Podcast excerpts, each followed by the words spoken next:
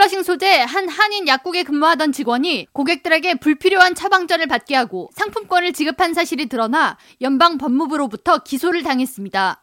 연방 법무부가 최근 발표한 성명에 따르면 뉴욕시 약국에서 근무하던 두 명의 여성들은 1,050만 달러에 달하는 메디케어, 메디케이드 사기에 연루돼 8일 체포됐습니다.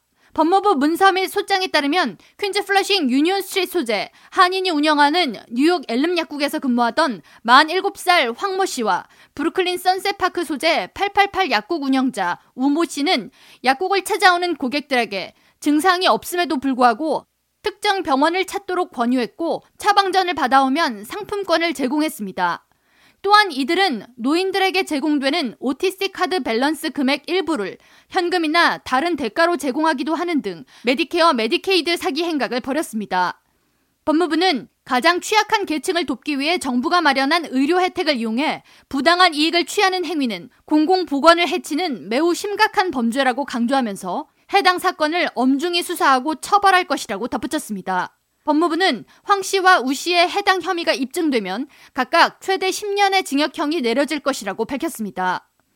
이에 대해 연방수사국 FBI는 이번 사기 행위와 유사한 불법 행위가 이뤄지고 있는지를 지속적으로 수사해 의료보험 사기 행위를 뿌리 뽑겠다고 밝혔습니다.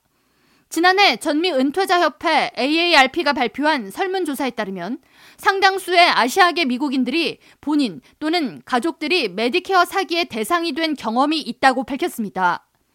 보험사들이 밝히는 메디케어 사기 유형으로 받지 않은 서비스 또는 물품에 대해 비용을 청구하거나 수혜자에게 원치 않는 물건을 제공하는 행위, 불필요한 검사나 과도한 서비스를 처방하거나 제공하는 행위 등은 모두 불법입니다. 이에 연루된 의사, 병원, 약국 관계자뿐만 아니라 다른 사람에게 카드를 제공하는 수혜자도 처벌받을 수 있습니다.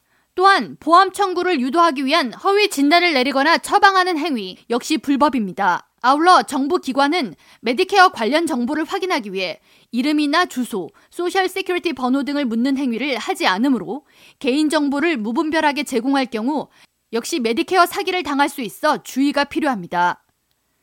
K라디오 전영숙입니다.